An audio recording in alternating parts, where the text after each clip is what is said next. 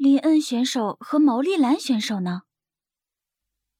体育馆内的记者们本打算在比赛结束之后对两位冠军进行采访，毕竟来自帝丹高中的两位选手包揽了男子组和女子组的冠军头衔，这放在新闻上那可就是最大的爆点了，绝对会让读者们喜闻乐见的。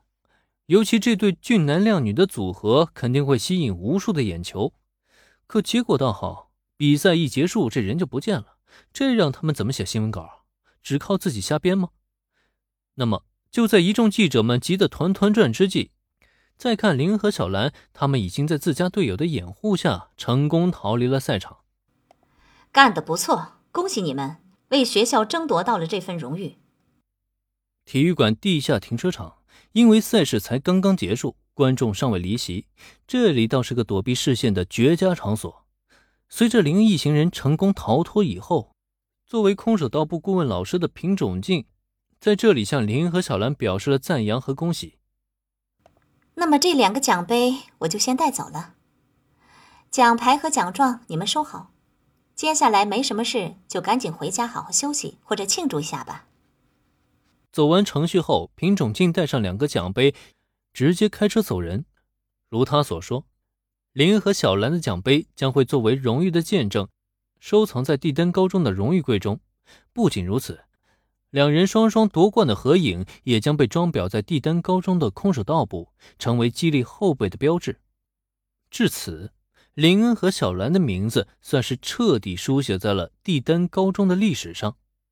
小兰对此是十分的感激。不过林恩嘛，也就那么回事吧，毕竟他又没有那么多荣誉感，只要是小兰开心就好了呀。总而言之，品种静完成了分内的工作之后，是驾着车一溜烟的跑了。剩下激动的空手道部成员，则是在林和小兰的安抚下，怀揣着兴奋的心情原地解散回家。至于接下来嘛，自然就是与原子和小兰的父母会合，尽快从体育馆撤离了。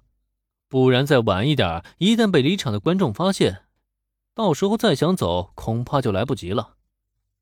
这张照片照的可真好看。归程途中。原子的手机里已经传来了林恩与小兰夺冠时的合影，他是左看右看都觉得那么好看。要说唯一的遗憾，就是他没有出现在照片之中。等找机会啊，与林和小兰重新合影一次。爱不释手的看着照片的原子，心中不禁如此的想着。不过，同样看着照片的林恩，他却突然想到，如果让工藤新一看到这张合影，他会露出怎么样的反应来呢？而且话说起工藤新一嘛，哎，话说工藤同学今天有来现场吗？我怎么好像没有看到他呀？林恩可还记得工藤新一承诺小兰来现场为他加油的？之前是一直忙着赛事，也没有顾及上。现在想想，貌似从头到尾人家都没有露过一面啊。新一没有来，他在手机上给我道了歉，说是遇到了案件，并没有出乎意料。工藤新一的确又遇到了案件，无法脱身，错过了小兰的夺冠瞬间。拿着手机看着上面内容的小兰却没有生气，甚至连失望的表情都没有做出来。我说什么来着？我说什么来着？那家伙真的太不靠谱了！说好的事情还能反悔？小兰，那家伙还说什么了？小兰没有什么反应，可再看她身边的原子，却是当场炸了。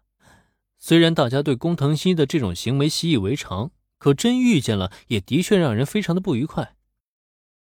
唉，他说明天会在游乐园见面后好好向我道歉。微微的叹了一口气后，小兰说出了手机上的后续内容。不过听他这么一说，原子顿时就更不爽了。啊，还在游乐园道歉？他真的会信守承诺，在游乐园出现吗？别到了那时候，咱们去了游乐园再被放鸽子。要我说，咱们干脆就晾他一次，让他明天自己一个人去游乐园算了，就让他好好了解一下被人抛下的感觉有多难受。为了出心中一口恶气，原子打算好好的反击一下工藤新一。可在听到他这番话后，林恩却愣住了。原子，你这是想干啥呀？想破坏柯南诞生吗？